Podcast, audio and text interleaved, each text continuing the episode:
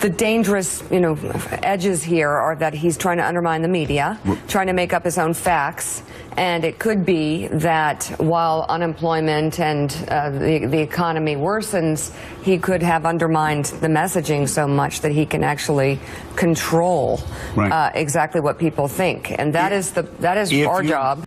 Tell me what's worse than learning all that you led to believe was all horse crap. They distort so question as if you Warshak. Horsemen, forcemen, and they've long been having the course mapped. It ain't that you can't see, cause you can find it, Holmes, it's that you don't want to. You cope by putting the blinders on. I've been trying to find some kind of way, but I've kinda known that y'all would rather whine and latch to nonsense cause your mind is gone.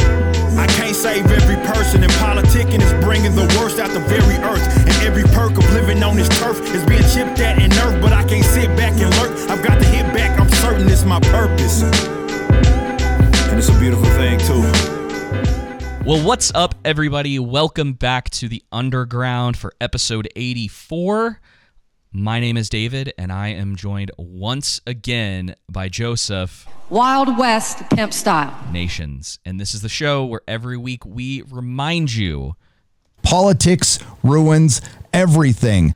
Joseph, how are you doing? Man, I am doing well now. This weekend was uh, a little harsh though because uh, we got hit by another blizzard back to back, and we lost power. And I didn't know if I was going to be here today, but thankfully, I am for the people. It's good. I would have had to talk about Elon Musk buying Twitter all by myself. I know. Now you get to do it with me. Yeah. and that reminds me, I need to uh, get that clip of last week and record myself or edit it uh, of me doing the value for value system. Yes. Um, that way you could just plug it in. But I'll just go ahead and let the good people know uh, about it. So we utilize a value for value system, which means you can donate to us and give to us your time, talent, and treasure. Comes straight from the Bible. And basically, what that means is any value you think you're getting from us, which obviously, if you like us and you're listening to us, we think you are getting a value from us, you can give it back to us in return in the form of your time and your talent, which, you know, sending us clips, uh, you know, uh, audio editing, video editing, uh, send us news clips, news articles, you know, entertainment stuff. And uh, if we like it, you know, we'll let you know. If not, we'll tell you how you can improve potentially. Uh, then the third thing, you can donate to us in the form of your treasure, which you can go to our show notes um, and click on the direct.me link. And there you will find our PayPal link where you can give us some US dollars. Uh, you can also find our Bitcoin wallet address where you can give us some biddies up in there. Uh, you know, just drop a couple if you got it. Only two. Uh, so so easy, just two. Uh, anyway, and then you can also find our YouTube channel there, our Odysee channel, which, by the way, we were above 300 subscribers now. Yes. Yeah, I got to go check on that and make sure that it's still a 300 subscriber count to get everything moved over there. Yep. Um, but yeah, but the plan is to wait till we get a little bit Ju- more above that. Just a little higher. I almost did it today because I was like, ah, we're two above. just scratch that itch, Yeah. right? Yeah. but I yeah, I may wait just a little bit longer. But eventually we'll have everything, uh, and it'll it'll get uh, like ported over to Odysee. I'm not 100 percent sure how they do it, but Yep. all of our stuff will be mirrored over on our Odysee channel as well. So if you don't want to support uh, YouTube and you know would prefer to do something that's a more decentralized platform, uh, that's the one to do. Yeah, and speaking of which, you know, I know that PayPal, you know, has a bunch of issues, but the reason why we utilize it is to circumvent if uh, on YouTube rather than donating through YouTube Yeah. through their thing. Which if you want to do that, that's fine. We'll still take it. Um, but it's just that uh, YouTube charges a high fee for that, thirty percent, I think, and then PayPal is less, about two point seven. So helps us out. Which, by the way, don't forget, don't let me forget to remind you to subscribe to us on YouTube. Um, also, comment and like our videos, engage with us. We will engage with you back on our direct.me link. You'll also find our TikTok, Instagram, and Twitter. there you go, man. I'm, I'm becoming You're a getting there. news professional. You're getting there. You're getting there. Jeez, man. Someone's gonna have to start paying me for this. But yeah, if you like our content, guys, the best things you can do is to download our episodes, share our podcast and or YouTube channel on social media by word of mouth everywhere, and then also. You know, uh, we love doing this. We enjoy it. We do it in our spare time. Our goal is to eventually move this into where we're doing it part time and then full time. Uh, and so, if you could just set up a one dollar uh, recurring monthly uh, charge on PayPal, you know, to your account, that'd be great. If you think that we're worth a dollar or anything more, you can do more than that too. If you're Elon Musk, you can do a million dollars. yeah, invest in our company, Elon. No, um, yeah. One something I thought was really interesting is I heard Adam talk about it on No Agenda that uh, their recurring donations every month are the thing that think keep them going more than anything else. So uh, donations will be different uh, week to week. But the thing he said that is like they're constant and is essentially sort of the foundation for them continuing to be able to do their podcast is those recurring donations that come in Mm-hmm. uh, once a week, once every two weeks, once a month, whatever the case may be. Yeah. Um, that's the dollar stuff. is a dollar is inexpensive, and and I think like you know you and I were talking about this last week. If we had let's just say fifty thousand subscribers, and only half of them, like on YouTube for example, and only half of them gave a dollar, well that's twenty five thousand dollars a month. Right. If it was a reoccurring you know dollar charge, Right. and you know that's for you you and me that's great money. Yeah, um, and uh, you know the other thing too would be it would be great to get to a place where um, people are uh, donating more to us than they are to uh, those hacks over at Fresh and Fit. Yes. If you don't know Exactly. who, you don't know who they are. Well, we're probably gonna get we'll talk about them next week. But they're Yep. they're as far as I can tell, they're they're pretty big grifters. Um, and they Yes, have are. two thousand six hundred and sixty six Patreons. And if you want all of their up to date material, it's twenty dollars a month on their Patreon. Oh, so I know they have the they have the five dollar charge, Uh-huh. the twenty, the fifty, the ninety seven, and the two hundred. Yeah. So the twenty dollar one, right? So it goes from five dollars, which is all their Yeah. like backup stuff from the previous year. So you're not even getting anything that came out this year, right? Right. It's a little sketch. Yep. And then Well, I mean, they're not called Fed and uh, fraud for nothing. yeah, and then it goes from five dollars all the way up to twenty. And that's at that level, that's when you're getting your base everything that they're putting out on a on a regular basis. And I'm I, I'm just like that's an odd jump, and it's suspicious. It's just suspicious. Yep. Um, we we don't know them for certain, but if uh, you know a lot of the stuff that uh, goes around about them is true, they are not. I've listened to her stuff, so I know. Yeah. Uh, that I at least know what I can speak of them, which my opinion of those dudes are not high. Yeah. Uh, but yeah, so I mean, you know, the other thing is, uh, uh, oh, I forgot where I was going to go with that. But yeah, you know, you're not wrong.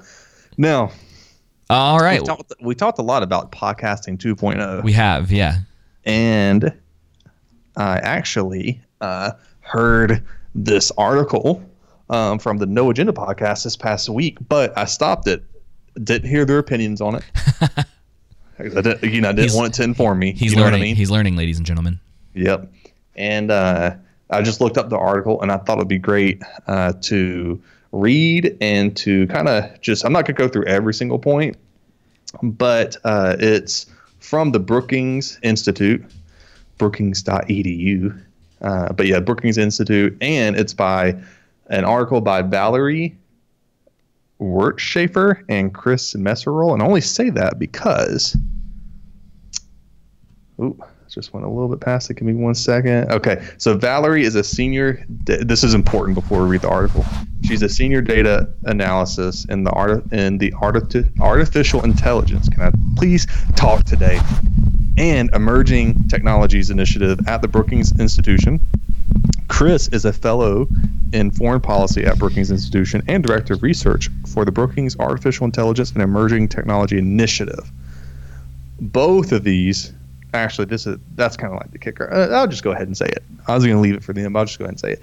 So facebook google and microsoft all three provide financial support to the brookings institution. This is the best part david. They follow that up with a nonprofit organization devoted to rigorous independent and in-depth public policy Oh, yeah, I'm sure. i'm sure they're very independent Getting funding from Google. yeah google facebook and microsoft Yeah. It's like, geez, why don't you just have Satan himself also fund? but so this is, uh, you know, we've talked a lot about podcasting 2.0, and the reason is because it's a way to decentralize. Because when you, uh, for those who don't know, when you make a podcast, uh, it's hosted on the open web, um, which is using an external RSS feed. David has taught me about this, uh, and so uh, you know, podcasting apps typically work by plugging into the external RSS feed, and you know, uh, you can what what's the no agenda website they always talk about newpodcastapps.com. Yeah. I believe it is. You can go there, get away from Spotify and and uh, Apple and Amazon too, because you know they're all in in it together, and go to go use one of these nude podcasting apps. I've actually been using Podcast Guru, and I actually really like it better than any podcasting app I've used so far. I don't know about you, but I enjoy it. But Yeah, I do too. anyway, it's also a way that you can, uh, with podcasting 2.0, they're trying to use cryptocurrencies and other ways where you can uh, help the creators out as well. But this article starts off with this A great reckoning has arrived for content moderation in podcasts. Just as Facebook, Twitter, YouTube, and other gi- digital platforms have struggled for years with difficult questions about what content to allow on their platforms, podcast apps must now weigh them all as well what speech should be permitted, what speech should be shared, and what speech, well, I'm sorry, and what principles should inform those decisions.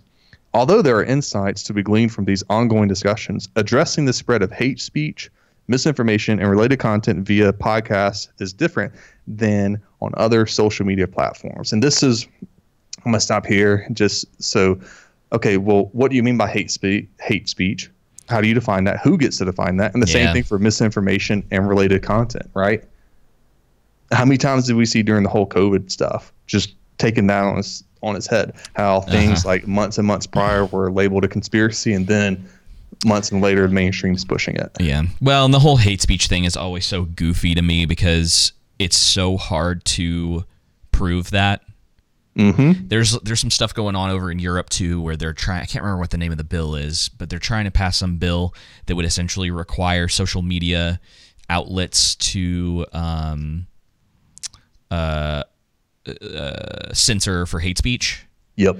And what's probably going to end up happening with that is that those videos or websites or whatever the case may be just won't be available because a lot of these places aren't even going to want to deal with it. Mm-hmm. And so it's going to be too much. yeah, so instead of trying to sift through all of that and have people look and then try to figure like define what that means, they're just going to be like, "Well, we're just not going to give you access to this." Yep. And I don't really blame them. Yeah, I don't either. because it's it's it's a dumb law, and you know it really just what it it goes back to is are you against are you for the agenda or against the agenda? Because how many times did we see on Twitter, for example, you know, uh, you'd have you know some person on the left like Taylor Lorenz cry, cry about being bullying, but then she goes and uh, lists Yeah. doxes the you know person of uh, libs of TikTok or whatnot. Yeah, and it's the same thing where you have people all the time that um, are like, "Oh, well, if they got the chance, they would definitely cause this kind of violence," and then it's like those are the people that are generally doing it. Yep. So uh, the next part in the article, or finishing that up, it says as a result, the main question facing podcasting apps is not what content to host and publish, but instead what content to play and amplify. Uh huh. Next section balancing moderation with censorship. Debates over content moderation in podcasts hinge primarily on whether and how widely to share so called lawful but awful content. Yeah, like you know, one. someone just sat on that for so long. Oh, I got a good one. Lawful but awful. oh, that's so smart. I can rhyme. Uh, major podcasting apps, the applications commonly used on smartphones, tablets, and computers to listen and download to podcast episodes already have policies and procedures in place to deal with blatantly illegal content. Spotify or Apple Podcasts Jeez. won't knowingly distribute an Islamic State recruit, recruitment podcast. I wish they would because I would listen. It'd be interesting. Um, yeah, that's what I mean. It'd be interesting, right? yeah. Uh, well, it, it But I can understand the reasoning behind it. Well, it goes back to the same thing we were talking about last week with the shooter in New York, where they just completely like brought down his YouTube page or whatever, and it was bugging me a little bit because it's news, right? Like it's it's interesting, and you're like, all right, so what was going on with this guy? And so instead of allowing the public to um, get a hold of that, they completely removed stuff, and they're like, well, it's a guidelines violation. It's like, but now we don't Yep. know, we don't know what was going on with this guy. Like, what if it's like, what if there's someone in our life that is saying similar things or has is talking in a similar way? It would be nice to know that that person exists. What that looks like. Exactly. Yeah. and that's the thing like they say here you know so spotify and apple won't only distribute an islamic state recruitment podcast and then they say since doing so would open them to prosecution for supporting a designated terrorist group i'm like there's Brother. other terrorist groups they support uh, no but like that's so dumb because obviously you know spotify and apple wouldn't be doing that in my opinion uh, but how podcasting apps should handle hate speech, misinformation, and related content that is legal but may have harmful societal effects is far less clear. And here's where it gets even. You, kind of you you see the reason why they're uh, saying this. Yeah. Um, below the level of blatantly illegal content, the most popular podcasting apps face a daunting challenge. On the one hand, given the scale and reach of apps like Spotify and Apple Podcasts, each now enjoys more than 25 million monthly podcast listeners in the U.S. So, I, in my particular opinion, the reason why you know these data analysis uh, people have written this podcast and they're they're wanting Spotify and Apple to take their cues from is because of you know people switching away from the corporate press like television and now like uh, I th- think what is it like people get their like 25% of people get their news or more now get their news from podcasting and so it's just a way to control right hmm Absolutely. but decentralization yeah. is the way to go Yeah, they want they well, and this is a problem that we have, and it's why we keep telling people all the time to get new apps. Where it's like, I, we would probably be fine just because we're so small right now. Um, But eventually, the algorithm would get a hold of us, or someone would get a hold of us, and we wouldn't be able to be on some of these platforms anymore. But if you have and that's exactly what they talk about later on the article. I won't read any more of it, but later on the article, they say there's a difference in they're not necessarily wanting Apple and podcasts primarily to censor people and kick them off, but more so they're they're saying there's a difference in allowing or you know them being on the platform versus the algorithm amplifying them. Yeah, and that's the thing is that they want it's jealousy to some degree. This is Yep. this is kind of what happens when you back someone into a corner because I think a lot of these people realize that their jobs are at stake. Uh, Yep. No one's listening to them anymore. Everyone's listening to Joe Rogan, Jordan Peterson, Ben Shapiro. They actually use Joe Rogan as a uh, example. Uh huh. Um, and people like that podcast. They like what he's doing. They feel like he's being authentic with them and the people that he's bringing on and the conversations that he's having. Um, even if he's not right all the time. What I mean, people. This is the thing: is that a lot, a lot of people think that, uh, uh, or a lot of people in those uh, media industries think that the public is dumb. And and we have we have we got a clip. Did, is that still in here? What? for this week? That clip where the lady's like, uh, "Oh, they're uh, telling them what to think. That's our job." Yeah, Um, it's still in here. I'll put it right beneath that so it's easy for you to pull. There you go, right there. It's right beneath the first uh, article on uh, oh, gotcha. podcasting 2.0. Yeah, yeah, yeah, This is perfect to just bring. Go ahead and bring this up. Sorry, it's loading.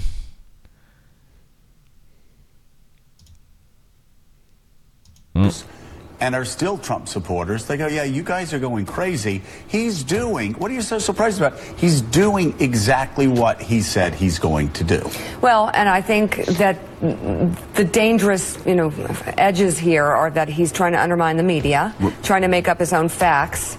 And it could be that while unemployment and uh, the, the economy worsens, he could have undermined the messaging so much that he can actually control Right. uh, exactly what people think. And that is the that is our you- job. Yeah, if you Yeah, And the guy's like, yeah, it is. and that is our job. Yeah, uh, I wouldn't have said we're that out loud, kids. but uh, yeah, uh, yeah. And so, I mean, that's the way that a lot of these people think that, especially in the corporate press, the people who are like legacy media is another name that they get called a lot of the time.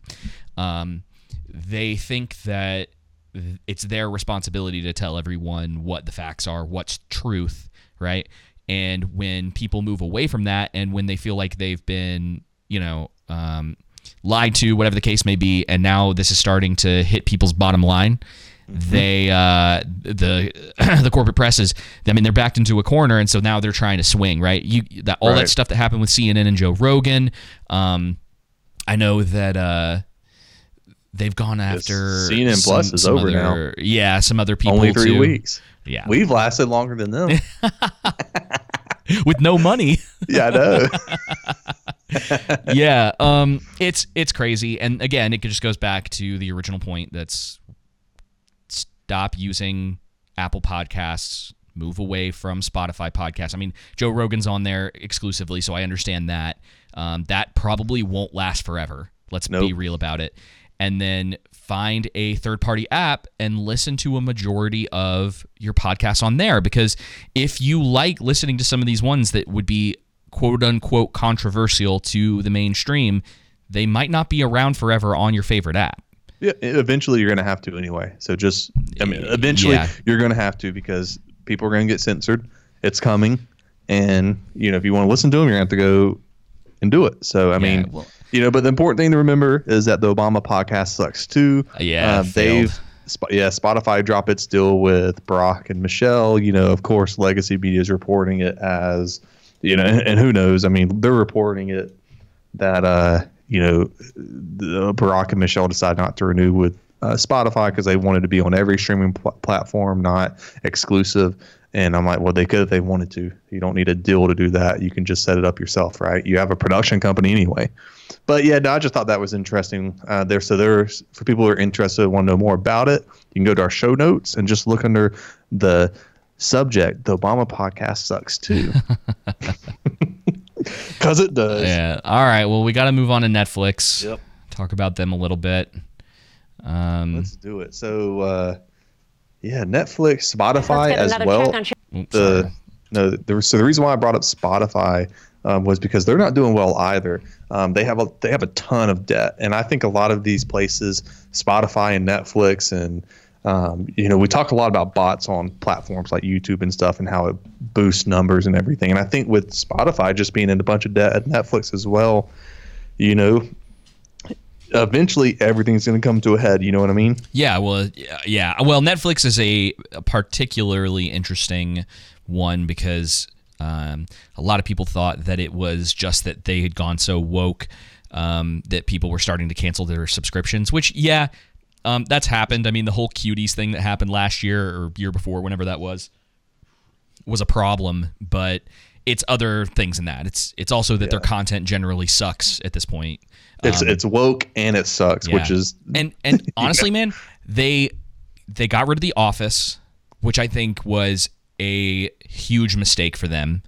Um, they do they do have Seinfeld, but they had to pay for that, um, and I don't think on a streaming service. I, I don't know for certain. Like Seinfeld might be doing really well for them, um, but The Office, at least with a lot of millennials, like that was the thing that was keeping them on Netflix. it was our generation Seinfeld. Yeah, and it was it was something that was keeping people signed on to their uh, their service, and it went away. And I'm sure some people went with it because that was the main thing that they were using. We'll play this clip and let's and we'll get into it. shares of Netflix. The company has lost $40 billion in market cap in the after hours session. That's about the size of one HP, one Kroger, or one Devon Energy. That's a lot. A Netflix's conference call kicks off in just a few minutes. Our next guest says these numbers That's are about four or five Twitters. Let's bring in Jefferies' Jared Weisfeld on the uh, fast line. Jared, great to have you with us. Thanks, Melissa. Great to be here. Is it your take that this is a growth stock that just has to resume its growth path? Or is this a growth stock that's just on the other side of its growth trajectory here?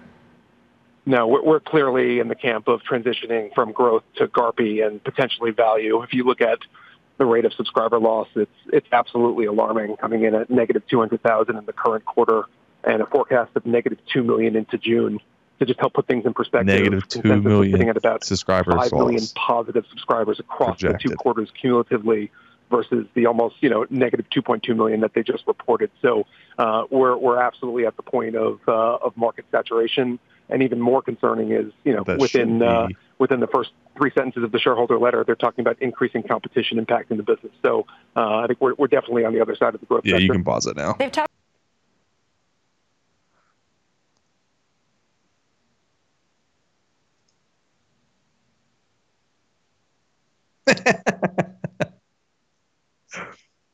I'm sorry, I love it.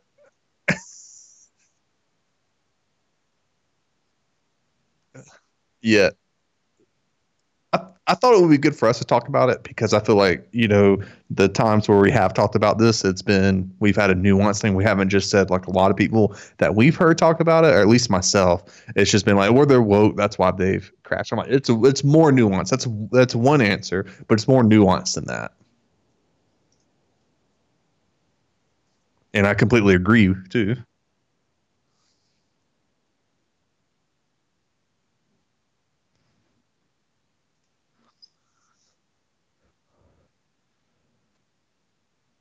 bro. I've been like uh, muted for a little bit. Dang it, I did that again. That's all good, um, man. Anyway, so if you guys didn't hear, Netflix is down another like fifty dollars or so from that stock. Um, yeah, there's there's a lot of reasons for um, for them to uh, be having issues besides the fact that they just went woke. I think that's kind of m- closer to the icing on the cake than it is the actual substance of why um, they're failing. Uh, they're Mm-hmm. too expensive. They're nearly double the rate of almost any other streaming service right now. Yeah. Um, and you know, after Which a, is crazy. yeah, after a while, there's only so much that you want to watch, or you you know you get a subscription for a little while, then you don't get one. Um, another thing is that COVID is over, and I imagine if you went back to sometime in summer of 2020, they saw a pretty big jump Yep. Um, got really excited and over invested in things that they probably shouldn't have, right? Yep. Um, because they saw this extra money coming in and didn't consider that, well, this isn't going to last forever. Uh, maybe we need to be a little more careful about the way that we're we're handling the company. Um, also, Netflix is notorious for spending as much money as possible to get things Yes, Um, they are. they wanted to be the uh like the the place for content right Mm-hmm. for like streaming content um are- aren't they like trying to get into video games too isn't that a, like kind of a Yeah. kind of a thing So Um, I saw a. Uh, it's one of the the subjects they want to ruin video games too. Uh, I saw an advertisement Wow. for it, uh, and I was just like, "Oh gosh, no." Yeah, I well, here's the thing. I, I I probably wouldn't go as far as to say they want to ruin video games. There have been so many companies that have tried to come out. I think Amazon's failed two or three times at this point. Um, Google's failed. Google, uh, they uh, these companies come out. They think they can compete with the big three, um, and they can't because you know as far as consoles are concerned. Uh, the market isn't that big now. Games is a different thing, right? Just like your actual software. Um, But but your firmware. yeah, unless you're just making PCs, um, unless you're Nintendo, Sony, or Microsoft, software is the only thing left to go on. I mean, you're just you're not going to be able to compete with these companies. Mm-hmm. Um, they've got they're they're too old at this point. They have way uh, th- their ability. Even Nintendo, even Nintendo, everybody fails. Uh, each one of them has their own weaknesses or whatever. Um, but they are so cemented in what they do in the console market. It's honestly, in my opinion, it's near impossible to break in at this Yeah. point. I, I just don't. You would have to. I, don't know. It would. It literally would probably have to be a miracle from heaven for your company to be able to make a console that is actually able to compete, or it would. It would cause. You would have to have one of the other three go bankrupt, disappear. Like you know what I mean? It would have to be happen. extreme circumstances. You'd have to have lightning, catch lightning in a bottle, basically. Yeah. Oh, yeah. You know Um, what I and- mean? And, honestly, I, Microsoft, I think that they caught lightning in a bottle back in like 2000 or whenever the original Xbox came out. It was Halo that did it. Halo, yeah, Halo was a, a big reason for that. Um, they they really did the have- TV show. the T, yeah. oh, how the mighty have fallen. But yeah, you're you're right. There there were a couple things that uh, Xbox did um, over the course of you know their first ten years or so that really cemented them as as one of the big three. Um, Yep. And now they're they're doing a lot of other stuff because they even even Microsoft understands that software ultimately is going to be more important than the hardware um, of where they are, and that's their model and something that they're looking towards. So, yeah, yeah, Netflix is Netflix is in trouble, man. I I'm going to only because it seems a little silly to to put like a final nail in their coffin right now, because everybody likes to have their theories, and again, it's it's a bit of a bias because people are like screw Netflix because of this or whatever. It's like eh, they're not they're not gone until they're gone. You know Yep. what I mean? Uh, it, maybe maybe they see all of this, they restructure. Blockbuster's revenge. yeah, Blockbuster's revenge. Um, it's possible that they'll restructure. It's possible that they'll see all of this and go, well, hey, um, you know, this hasn't been going very well.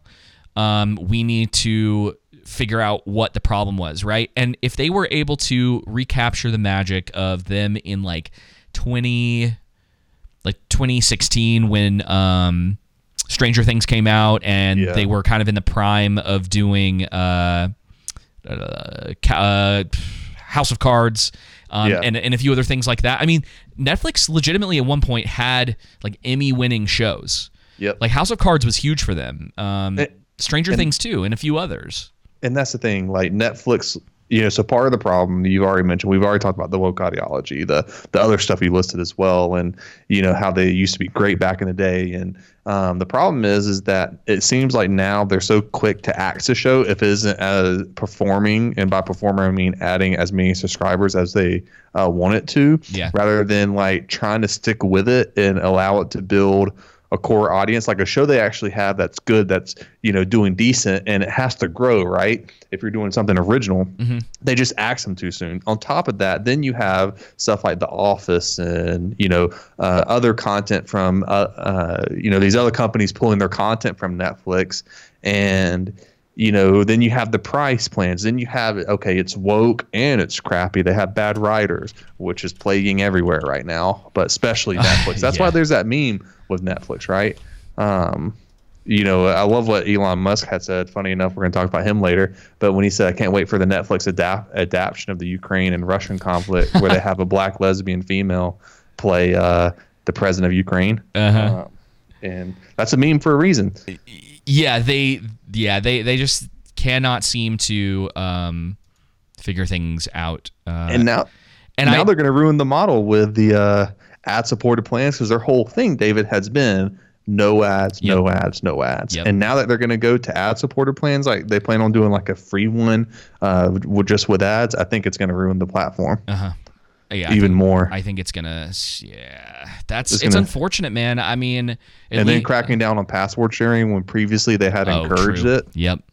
Yeah, they're uh, they're gonna run into some trouble. I, I think a lot of people have already moved on to. Well, I think what a lot of people do now is that they have shows that they like at certain times of the year, and so Mhm. they they have a subscription for a couple months, get rid of it when that show's done, um, move on to whatever's next. Yep. Um, Which is the way to do it. Yeah, but the the biggest problem is is if they don't have bangers, like if they don't have stuff, like think about the whole thing with Halo, right? Mm-hmm. Halo, at least among people who are trying to be honest about the show, it's not it's not good, and a lot of people know this now, and some people have probably given up if they even started it to begin with, and then there's going to be a lot of people when the next season comes around that they're going to be like, I'm not, I don't care, Yep. And they're going to see a big drop off on that. Um, Because you get you get the previous season sentiment and the next season. Exactly. Yeah, that happens a lot. Um, and if it's not even like bad entertaining, like you can guarantee a lot of people are just going to be like, I just don't care. yep. Exactly. So Yeah, man, I just I- think it's just where we're at now, and I think Mhm. Netflix is going to continue to crater. Disney is. well, man, and I'm, know. I'm telling you, like, I think, uh, you know, people were talking about manga recently and, and how it's been on the rise. I think anime is too.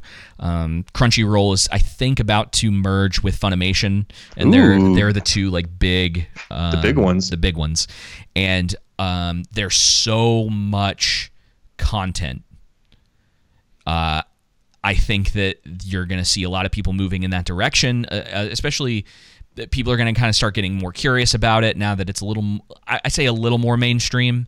Um, people still look at it as like this, uh, you know, uh, weird, you know, people who don't ever take a shower sort of thing. Um, Yeah. And most of it is because they just don't understand. I, some of it is like extra. Like I think I had mentioned this to you before. It's like you kind of have to be careful, or it's like everybody has their different tolerance for different stuff because some of it is like really weird, and then some of it's like just way too horny. And Yeah. so you you have to you have to be able to kind of like figure out what's good for you or whatever the stuff that you really like. Um, because I do think sometimes they call it fan service. I think sometimes Mhm. that stuff takes away from uh the the content of the show. Um, they're not perfect by any means, right? But but in most cases, you're getting a show that is not trying to uh, push some sort of like ideological, politically driven message down your throat. Right. The men and the women both have roles. In some cases, the shows have strong men and they have strong women. Um, the leads come from different backgrounds a lot of the time. Like it's, I mean, it's Japanese to begin with, right? So it's it's not even coming out of this like white privilege yada yada. You know what I mean? It, it it's not coming from that direction with any of that. And it's so crazy, dude, to think that even on a really like uh, uh on the like basis of the plots of these shows, they're so much more varied than the stuff that we're seeing out of the states.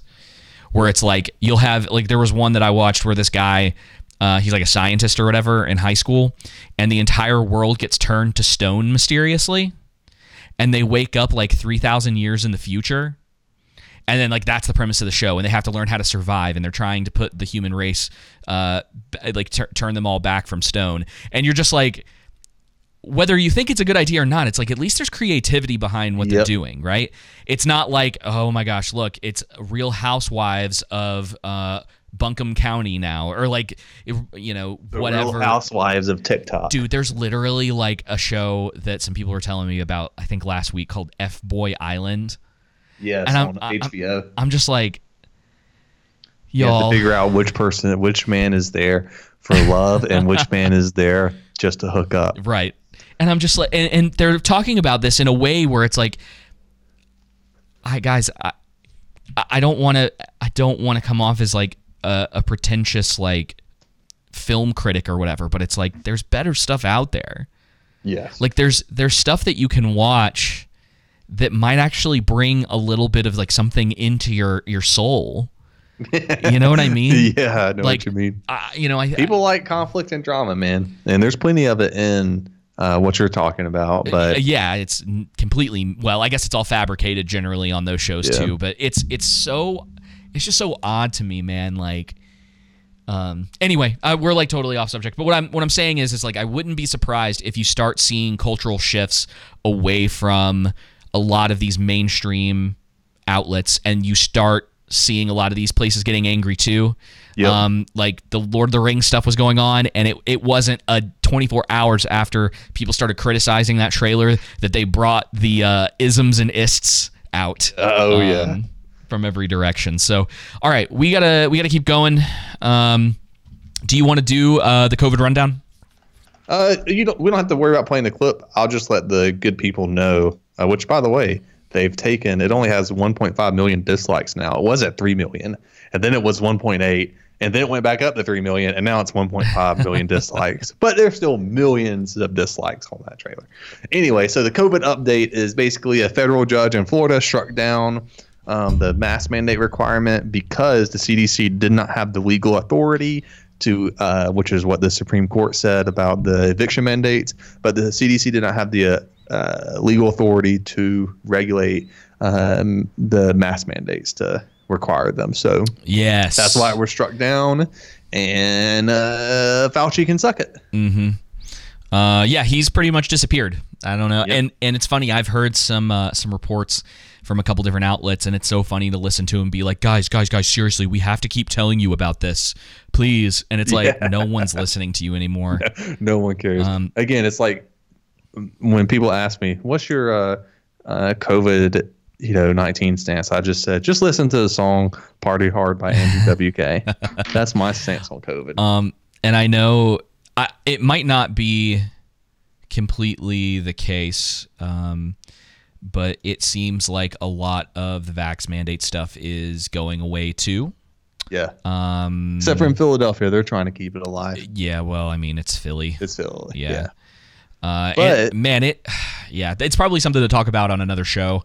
We can, because I know, I know at some point you want to kind of like run back through some of the major um, moments from that, and we can talk about it a little bit, like the here and now. But it's, it, it's one of those things. It's like a fresh of breath air, and it's just kind of hoping that they don't try to f- pull any more garbage like this, because. I think Um, they are going to with uh, you know like a cyber attack or something and try and get control back that way Yeah. or in some regard but um, it's funny because you know, and again, that's why people need to listen to uh, podcasting 2.0, where we can really talk about this stuff uh, and not have to worry about being banned from Apple and uh, Spotify.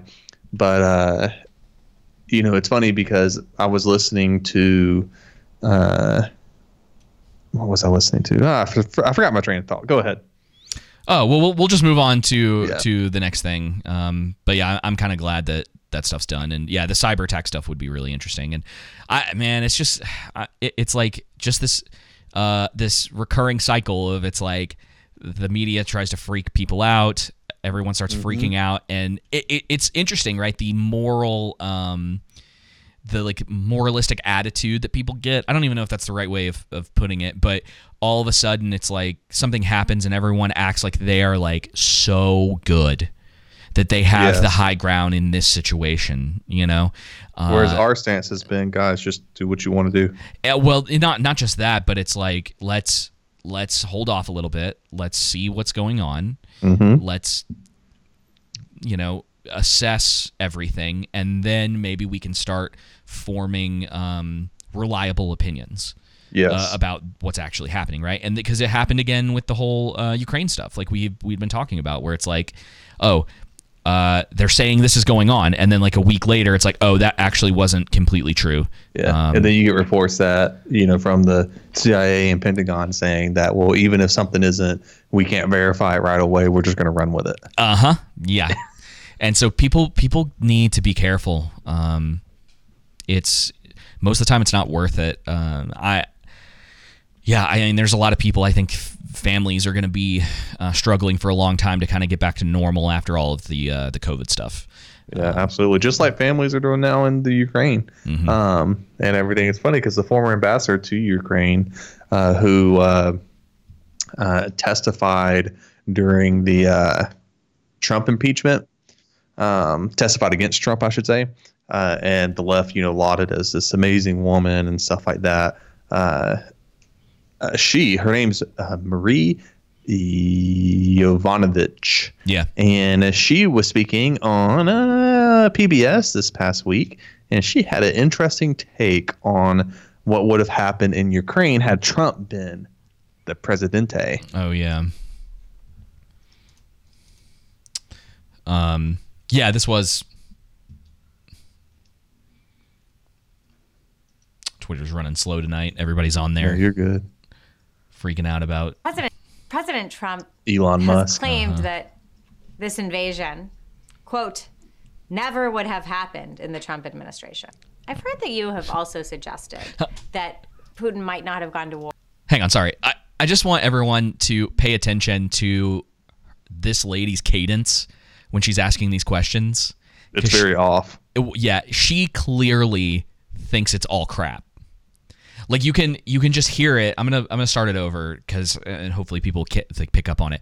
She's she's coming at this like President Trump actually thinks that he oh my that God. this stuff in Ukraine wouldn't have happened if he was still the president. Like that's the attitude that's coming off of her asking this question. Hell's a Linsky. Yeah, it's interesting.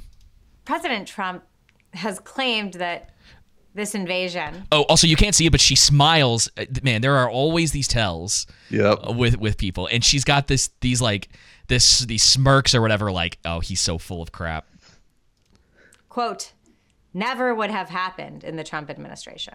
I've heard that you have also suggested that Putin might not have gone to war if Trump was still in office. And you said, quote, you don't need to go to war if you're getting everything you want through other means. Um, tell me what you meant by that. Trump was um, very dismissive of NATO. I mean, dismissive is obviously a diplomatic word, very critical of NATO, critical of our allies. And his close associates, including John Bolton, have said that if he had won a second John term, he would Bolton. have pulled us out of NATO. Jeez. I mean, why go The guy that Obama even fired. If the United States is going to present, um, you know, kind of the, the, the corpse of NATO on a silver platter, you don't need to do that. Do you, I mean, how do you think the invasion would have been different if Trump had remained as president? Wait for it. Here it comes. I think that Trump would have provided Putin with enough of what he wanted that, you know, perhaps he wouldn't have invaded. So, if, if Trump had had a second term and you think that Putin wouldn't have invaded because of that, what would Ukraine look like? So we are now getting into, you know, this is why diplomats are told never to answer theoretical questions. yeah. so we're, we're getting into uh, areas of, um, you know, I mean, it's a hypothetical question, right? Um, I don't know what Yeah. Trump would have done, and I don't know what Putin would have done, but um, I can't see Trump, uh, uh, President Trump, standing up for Ukraine the way President Biden is right now. So Yeah, yes, yeah. so she comes out and she says this would have been handled diplomatically had Trump been in office. so There that means, do you mean to tell me thousands of people wouldn't have been killed and displaced, Right. Because it, this would have been handled in a diplomatic way. Uh, yeah, I uh, I think you might be right about that. Um, it's also really interesting. She clearly NATO is one of those things that a lot of these uh, politicians tend to see as like a shining light in the world. Yeah, Um, and it's, and it's not. yeah, it's it's interesting. Neither is the UN. hmm I, but I think there's there's something to be said there. I mean, I don't know. It would have been really interesting to see if Trump had actually been able to um, threaten us r- removing ourselves from NATO um, in that way and accomplishing a lot of that. Because again, you and I have talked about on the show. I mean, NATO is legitimately one of the reasons we're having a lot of trouble over in Ukraine right now Yep, it and is.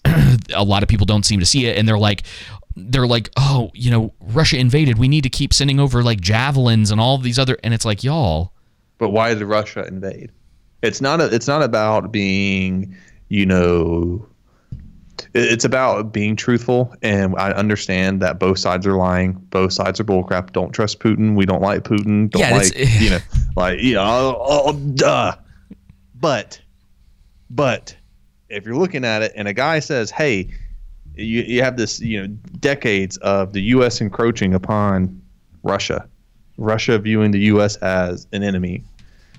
Your enemy gets to your doorstep. What are you going to do? yep Wait for them to take the first swing? yeah nato nato is this very very powerful institution basically because of the us like let's Yep. let's be real about it if the us wasn't there nato would be as useless as the un Now, that doesn't make what Pu- Pu- Putin did right, but No, you have one's to saying that. understand your enemy. And at the end of the day, you're going to have Yeah. to sit down at a table anyway. Yep. So, you know, I think there's a point there, you know, diplomatically, I think this would have been probably I- under Trump handled. Yeah. Better, definitely better than Biden, for I, sure. I say this all the time but I don't think Trump is that, you know, as great of a fighter as most people say he is. I say this all the time, but there are a lot more people who believe in utopias um, than generally want to admit it. Like this, Yeah. I, this idea that i- you know, and they're, but the funny thing about it is they'll pretend that they're like peace loving people, but a lot of them are like, well, if we just like blow Russia off the map, know. Or if we just put all the Russians in concentration camps Yeah, here exactly. in America so we can monitor them because we never know if they're uh, Sputin assets. well, and that's the thing is like you don't have to be a uh, like a br- like brilliant on uh, the world as far as like what goes on in the world stage to have some common sense that it's like if someone believes someone else is their enemy and they encroach on them, they're probably going to bite back.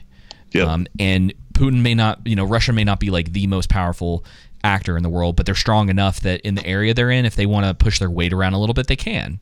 Yep. Um, and you know, we have the the mainstream media and a lot of politicians who have been fear mongering about Russia on the world stage for like way longer than is necessary. And you gotta Mm-hmm. wonder at some point, it's like, what's the game, right? Like, what's Yep. their specific reason behind constantly bringing Russia up, using Russia as like a scapegoat for all the stuff that, that tactics, quote man. unquote Trump was doing, right?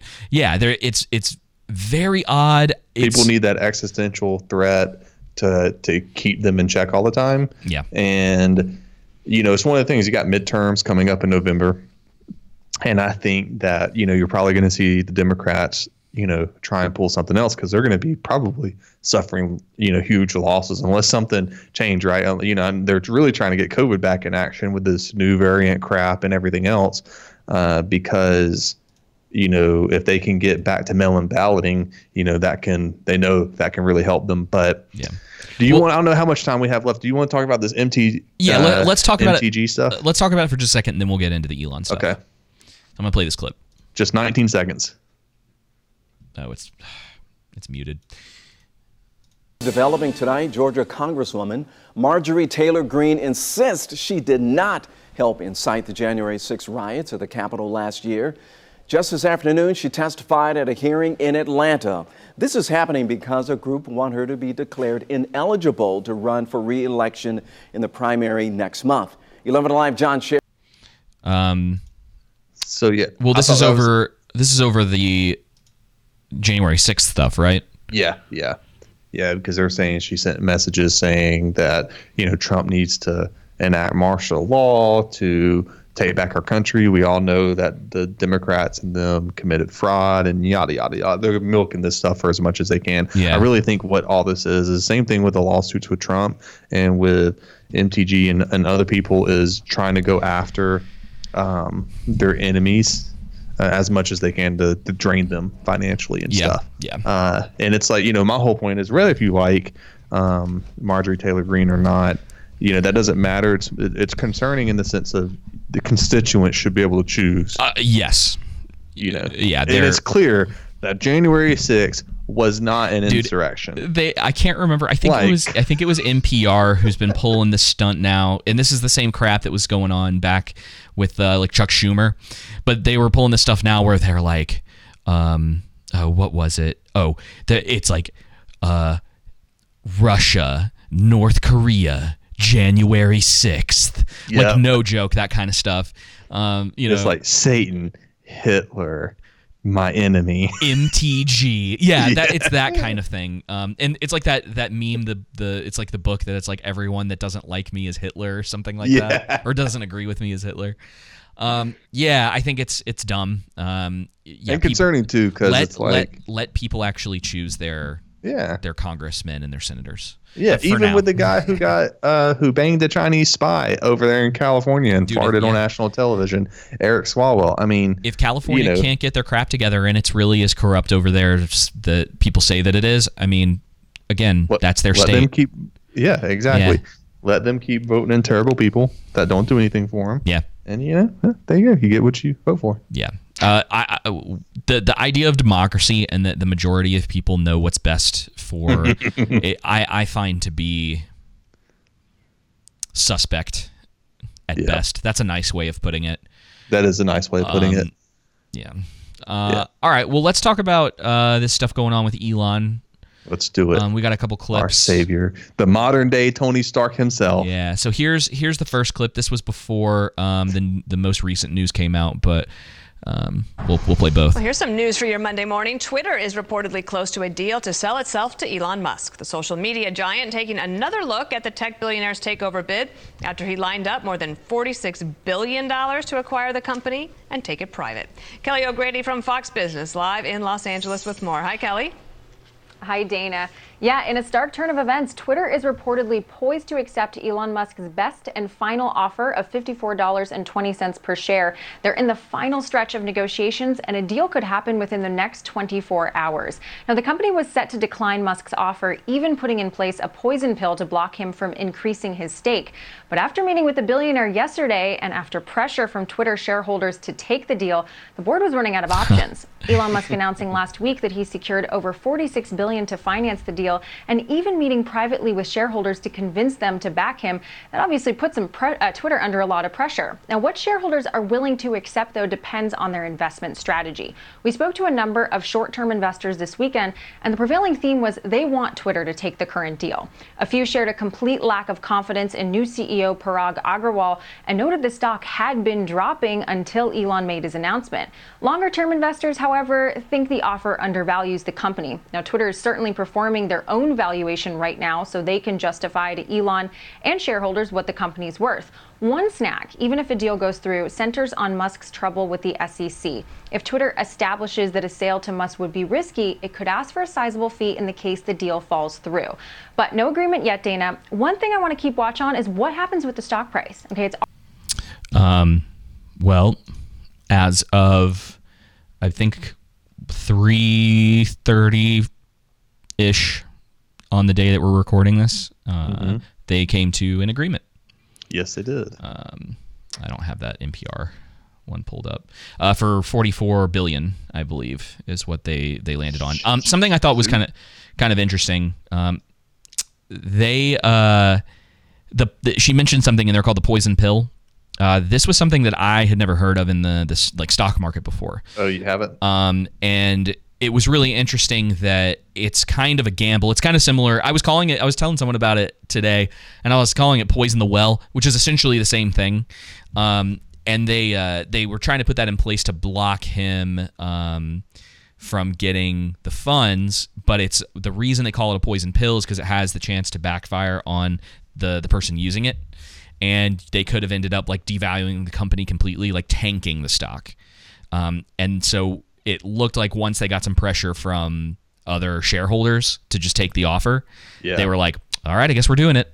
Yep. Um, because the the poison pill is something that's, you know, if they were to enact that, that's something that the stock market views very negatively. Right. And then on top of that, there's so many regula- you know, uh, regulations between the FCC and the SEC, and you know, we have someone who gives a like. Uh, I can't. I can't remember the percentage. I want. It was like tens. Like I want to say forty percent more than what Twitter was worth. Right. That Musk offered, and that's Yeah. not. You have to do things that are in the best interest when you're a public company of your shareholders. Right.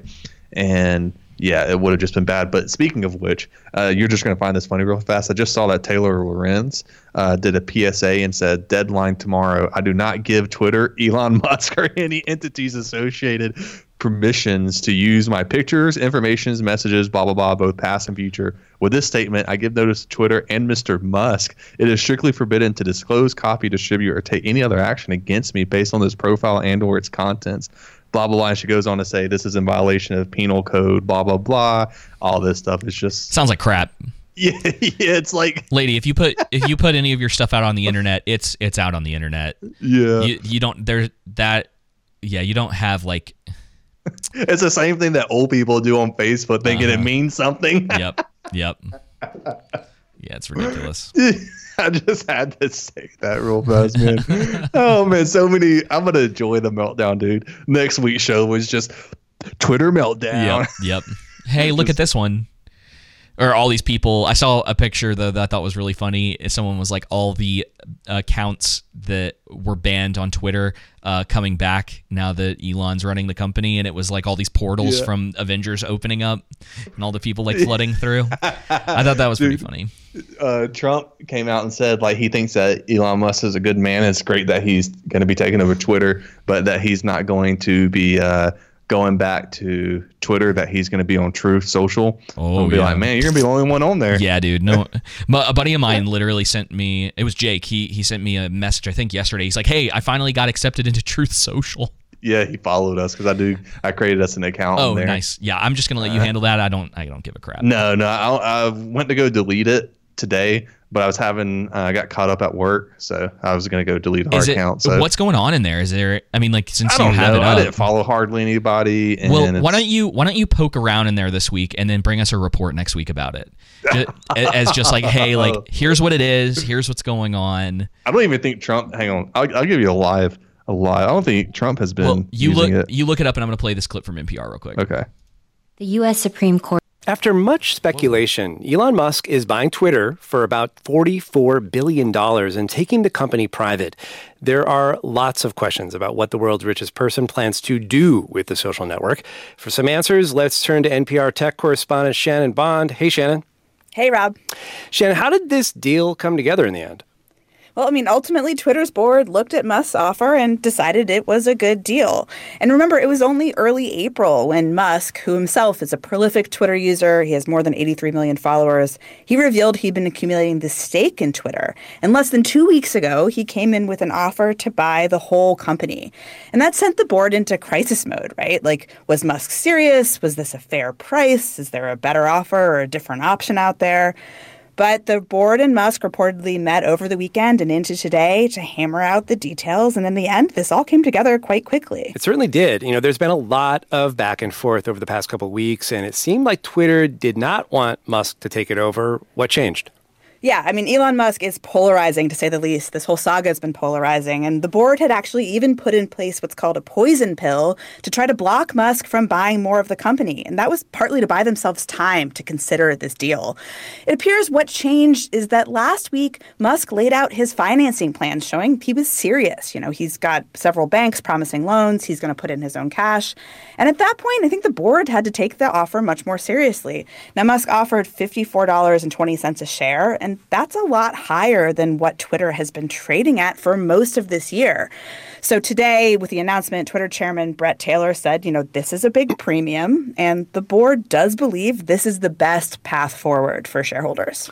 So, what does Musk plan to do with Twitter? Has he said anything about uh, making any changes? He said lots of things. He's tweeted lots of ideas. Um, his biggest priority seems to be around Twitter's rules about what people can post. Now, Hmm. you know, in that, Twitter is pretty much in line with the other big social networks, but Musk thinks these kind of restrictions are excessive. And in today's announcement, you know, he described free speech as the bedrock of democracy and Twitter as, quote, the digital town square where matter- matters vital to the future of humanity are debated. All right. Um, so yeah, that's pretty much the the Elon Twitter saga, I guess. I don't know if there. I mean, who knows? We'll, we'll probably end up talking about this again once he is kind of running the show and potentially what they want to do with it. Yeah. Um, it's really funny because Adam Curry definitely thinks that he that that Musk is going to destroy Twitter. Yeah, he Um, does think that. So I, I'm I am curious to see what's going to happen. I I'm curious to see He's if called him the destroyer of things. yeah. Um, it would be interesting if he doesn't end up doing like a whole lot with it. He just lets it be more open, you know, that the rules are more like set in place. I know everybody kind of has these different ideas about what they what they want. Um, and it seems like a lot of people would like like clearer guidelines on things. Um, because there was a there's a pretty pretty famous moment from a uh, Joe Rogan podcast where Tim Pool was asking their um one of their like community directors or whatever. Do you remember that? Uh, and Oh, she, yeah. she wouldn't directly answer. Like he'd be like, "Well, you have these uh, things that seem to be uh, uh, not condescending, but uh, that don't make sense because on one side you're saying like you can't say these things, but on the other side you're saying, well, this is another rule, but these rules contradict each other.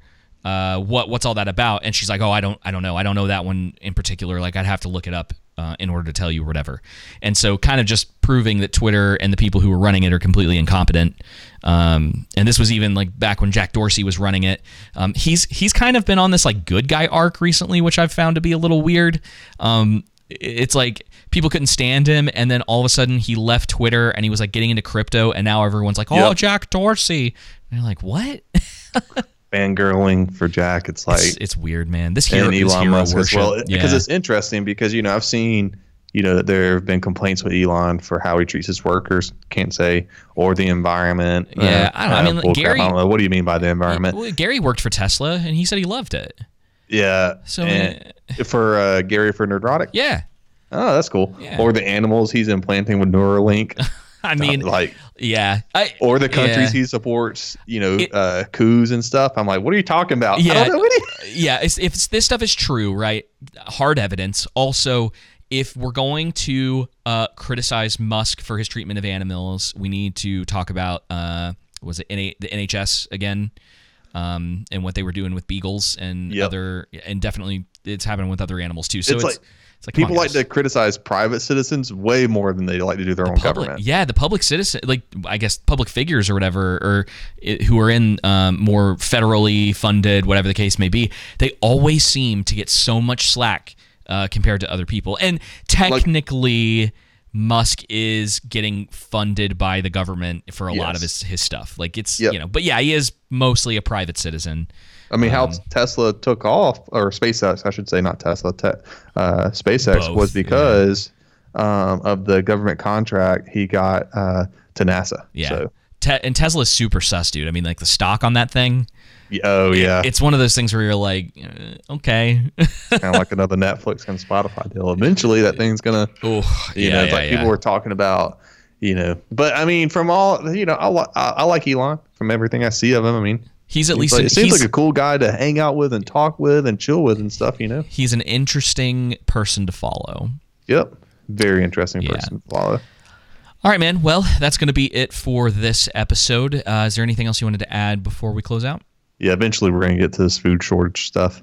Yeah, but the food shortage will be here when we get yeah, to it, though. he'll be like, "Listen, we we were trying to talk about this for like two months, but stuff kept getting in the way, and we know that you know no one can buy food anymore, but we're going to talk about it now." So yeah, hopefully we need to just put that at the top of the list for next week and just talk about it. No matter what else is going on, we should talk about that. It's just interesting, especially considering what uh, the BlackRock uh, president uh, said about it. Uh-huh. Also, Well, yeah, and then you've got uh, Bill Gates and a lot of the stuff he's been talking about with uh, countries not eating, uh, or like first world countries not eating real meat or whatever. Yeah. and it's just You like, dude. synthetic. And then was it Elon that that sent that picture out that that, like Bill Gates looked like he was pregnant, and he's like, this guy doesn't want you, uh, is telling you about your health or whatever. Yeah. Um. Yeah, man. I, that stuff. It, it's so. It's so ridiculous. I think. I I want to have like a little bit of hope in a majority of people that. There are just some things that are too ridiculous for them to go along with. yeah. Listen, great nutrition advice right here uh, from myself. Best thing that you can do if it looks like a science experiment, don't eat it. If God made it, eat it. that simple. Yeah, something like that. You know what the ingredients in beef is? Beef. Yeah, beef, pretty much. Um, That's the same way I do, how I feed my animals. If I look at the back of something and it has like 10, 15, 30 ingredients, I'm like, no. Yeah. So, yeah, don't forget to follow us, subscribe to us, comment, like, engage, set up them PayPal donations. Yeah. And uh, we will be back on Thursday. We're going to be talking about uh, the Northman and Thor: Love and Thunder and Lord of the Rings again. Uh, there's a little more news that's come out about it. So until then, y'all take it easy. Politics ruins everything. Tell me what's worse than learning all that you led to believe was all horse crap. They distort so question as if you Rorschach. Horsemen, forcemen, and they've long been having the course mapped. It ain't that you can't see, cause you can find it, Holmes, it's that you don't want to. You cope by putting the blinders on. I've been trying to find some kind of way, but I've kinda known that y'all would rather whine and latch to nonsense cause your mind is gone. I can't save every person, and politicking is bringing the worst out the very earth. Living on this turf is being chipped at and nerfed, but I can't sit back and lurk. I've got to hit back, I'm certain it's my purpose. And it's a beautiful thing, too. Uh. Hold up. Hey, hey. Looking at the technological advances. I used to be on dial up looking for answers. Now what? Underappreciating was candid. And 20 years later, we got computers that hand fit. Used to be playing Sega Genesis with bros. Now I'm gaming with some folks on the other side the globe. Used to go through a label if you trying to blow. Now people got more options on the table, got a post. Social media got us connected as ever on every medium. Should be more righteous and clever, but what we seeing is communication is error and still the devious.